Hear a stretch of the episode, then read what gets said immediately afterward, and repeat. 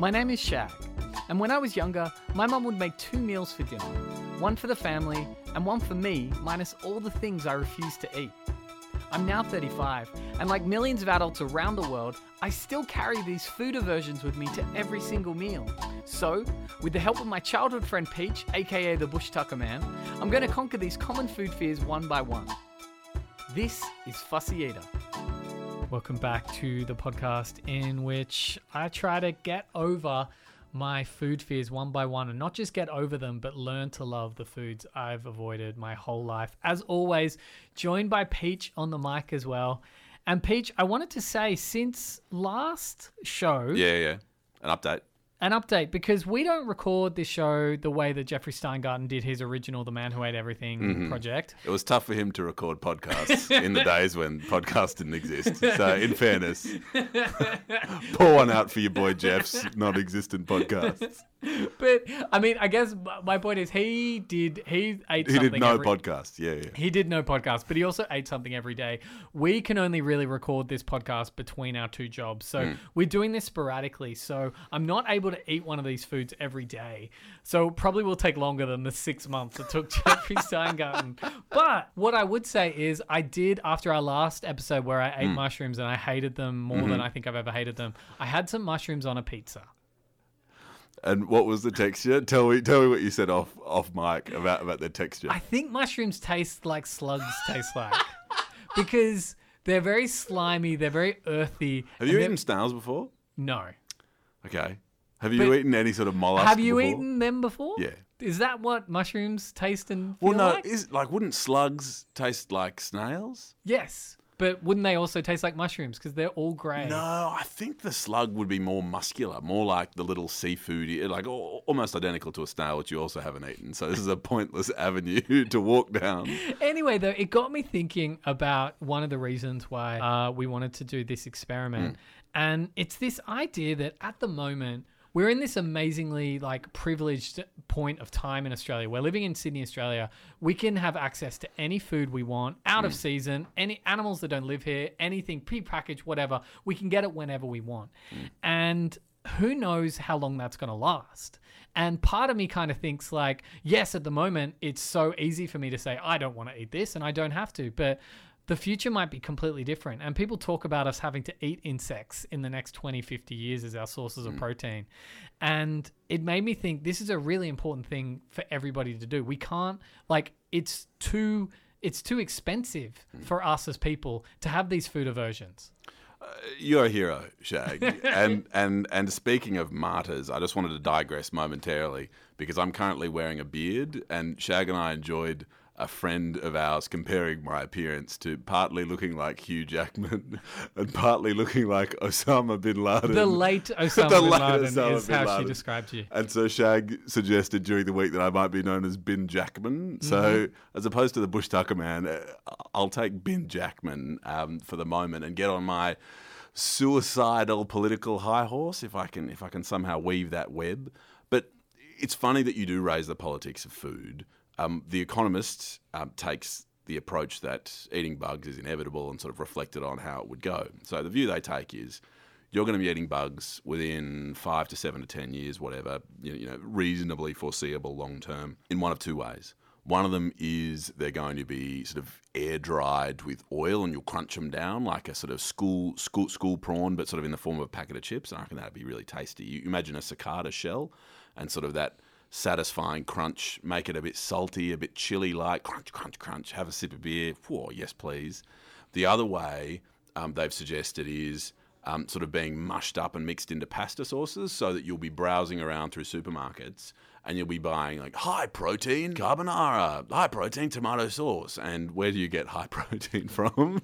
you get a whole bunch of bugs and you mush them up and mix them into the pasta sauce. So the bugs are coming, Gooey. That's that is incredibly interesting. I was thinking about that. Like, it's funny the way you describe food. You're kind of like a food writer in the sense that while the I'm thought of eating a bug, overpaid. Yeah, yeah. the thought of eating a bug horrifies me. But when you described it as like salty and chili and having it with a beer, and then when you said crunch, crunch, crunch, I was like, oh, maybe I could do this. You know the house that Alice and I used used to live at. Um, uh, in in Saratoga with that back balcony that sort of looked out. I sort of had in mind having a beer, staring over, you know, into some trees and going, "Hey, Googs, do you want another cicada? Yeah, sounds good. Crunch, crunch, crunch. Sip a beer. Oh yeah, isn't it nice to be?" A late summer afternoon and still alive, chomping on cicadas. It's going to be good. It's well, going to be look, yum. look, bugs in the future potentially they may or may not taste like mushrooms, but but right now let's move on to today's dish. So the food we're going to be trying today, and the peaches brought in, is a staple that I can't believe I've avoided for most of my life. It's a luxury. It's a luxury, but it's it's a very cheap food. It's the sort of food uni students. Well, no, this food you brought in is not cheap. Yeah. All right. But- You're yet to reimburse But- me while but- we're on the topic. which I will do. but versions of this food are very cheap and very sort of uni student Hmm. sustaining. Uh, I'm talking about tuna. Ah, tuna, Breath of the Wild. And and tuna is an interesting one because tuna is the face to a food that I avoid at all costs, which is cold fish in any way.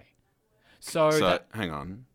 Col- So we're not eating tinned fish of any kind. fi- of any kind. uh, we're not having a lovely smoked salmon bagel. I don't think, to to my memory, I've ever eaten smoked salmon in my life. I just Gravlax? decided I don't like it. Pff, I will avoid all Swedish food. pretty Pickled much. herring, Never. Ceviche? Sardines freak me out. sardines. No. Gosh, Googsy, it really is a pitiful, shitty little culinary life you live. Well, I gotta be like, it's also like I'm a pretty thrifty person, and I see people having cheap tin tuna lunches, and I think if only that could be me. Because Peach, I think this is something you do, right? I do live the dream. It's true. um, so, uh, look, you've probably read between the lines that I'm really important. and it means that my time is really expensive. And so I have to decide how to spend it. And of course, the best way to spend it is talking about your talking about your blood brothers food aversions. But aside from that, um, if I'm in the office, what I try to do is chuck together a lunch that's fairly quick to do and fairly filling. Tin of cannellini beans, pour out the starchy water, uh, rinse it out a little bit, chuck it in a bowl, monstrous pinch of salt. Uh, then you get your tin of uh, pole and line caught, ethically treated, cuddled and loved um, tuna, if that's your way, or salmon, or whatever, and pour out the liquid if you like, or keep the liquid if you'd like. Mush it all together, mush, mush, mush, mush, mush. Drag it through to your office, check Cricinfo to see how the test series is going, get a bit disappointed at how badly it's going, then walk back to the kitchen, rinse off your plate, chuck it in the very poorly packed dishwasher because no one in the world packs a dishwasher the same way, and then get back to work. what I think's funny about this is, and it's quite. It's quite illustrative of the reason why I still like to call you the bush tucker man is that you're a very wide eater. You eat most things. You like to eat good things, but then sometimes you love to eat efficient things. And that to me seems like an efficient proteiny paste Well, that fulfills all the things you need. I've eaten the same breakfast for about the last, oh, for, for about 390 of the last 400 days. Went to Melbourne on the weekend and had um, a croissant that was really nice. But, but it's, you know, pouring some oats, pouring some milk, pouring some yogurt, cut up some fruit, and that's that.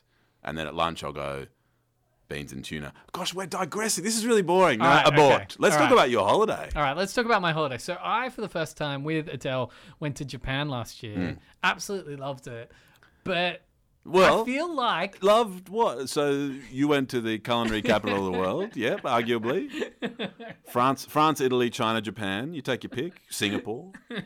And I feel it's like a missed opportunity because I didn't have any sushi or sashimi when I was over there. And it seems like something you should do when you go to Japan, right? You just ate noodles. I Oh, you I, ate fucking noodles and cool burgers. I literally ate just noodles and Japanese versions of burgers. Yes, that's pretty much all I ate. That's really grim, Gooey. Like, I know it's funny because you look like a goose and you're being a bit self deprecating, but that's part of this podcast is about, oh, just how fucking grim that is. That's a sad life to lead. It's a sad life, and it's also ridiculous because it's me coming over and imposing my ridiculous privilege Yeah. and being like, "I'm not going to eat your Look, national dish. you spent however many thousand dollars getting there, however many thousand on accommodation. You travelled with an adventurous woman who loves you and has your best interests at heart, and you said, "I'm going to try a burger that's probably well, in fact, maybe marginally worse than the burgers that are available within 500 metres of here. I bet you just sat and ate ramen as well.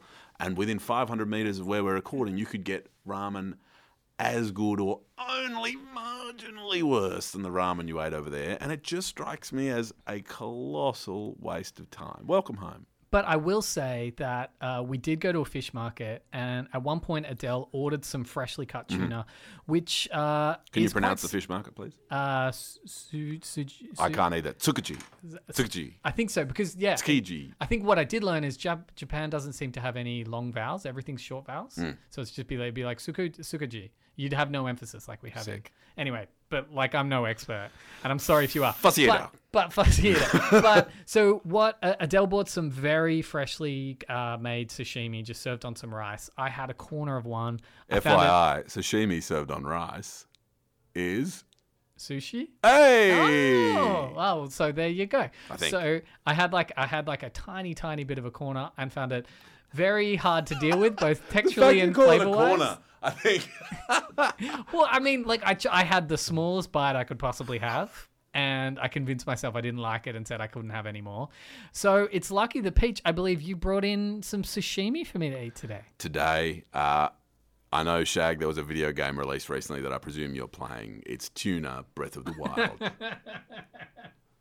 So, so let's say what have what have I got in this box, Peach? uh, we got some carrots. Okay. Julia sliced up. I was going to say julienne, but probably with that amazing mandolin that'll slice your finger to smithereens. Okay. Yep. Cool. We've got some reasonably recently sliced sashimi. Mm-hmm.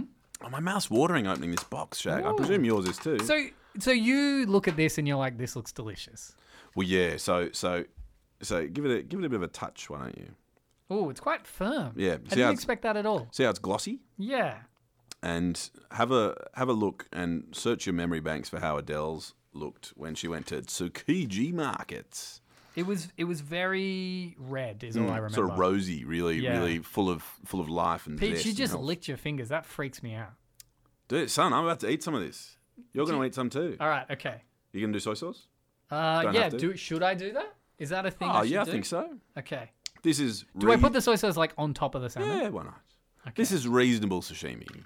This is not heartbreakingly good sashimi. So a bit of soy sauce, yeah. Now, Shag's got it prepared. okay. All He's right. got, his, he's, got his, he's got his choppies. Now, Now- this is four four little mouthfuls, you'd say, Shag? And as as we've mentioned before in the podcast, the way this works is I have to finish this meal. I can't just have a bite. I can't have a corner. Yeah, kind of a and then corner. decide I'm not going to do this right, I'm gonna have a because this crack. is all part of the oh. experiment. So Peach, all right, Oh. okay. That's fun. It's actually pretty good for food club. I thought I threw you under the bus a bit there because it's not brilliant, but no, it's pretty good. Like, tell this me, is this is really bad hmm. because this is a does it, food does it taste like refused to eat. slugs? No, it's it's not bad. and this is one of those things I want to say about being like being someone who is like a total fussy eater and like an adult person who does this. You get this thing in your brain. Hmm. And I like don't don't get me wrong. I'm still being like, oh, I don't know if I can Hmm. eat tuna, but I reckon if I do this enough, mm. I'm going to be someone who likes tuna. Mm. So compare it to a tougher piece of meat, even just a piece of steak you'd you'd visualize, mm. and how it'd be full of connective tissue and maybe veins of fat and whatever else, and you'd be gumming through gum gum gum. Whereas with this, what you're probably sensing is that it really yields, so it's a nice firm flesh. Jelly's a poor analogy, but something like that. It in is the- a in bit the- gelatiny. in that it holds its it holds its lovely firm shape, but you've got nothing caught in your teeth.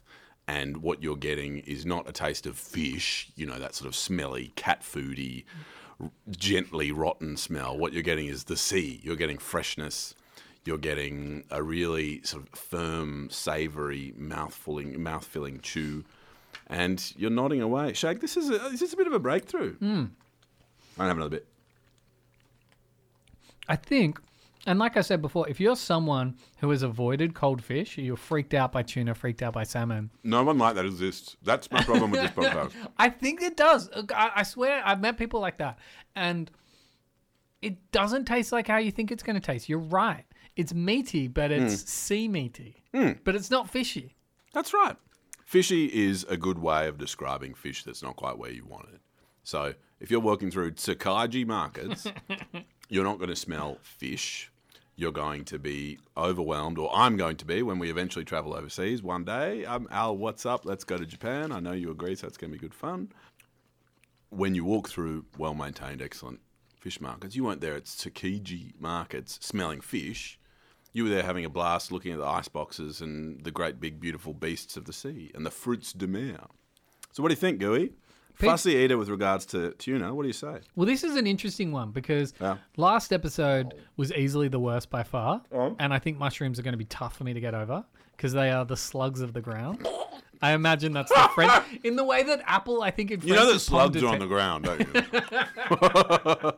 No, but I mean of the underground.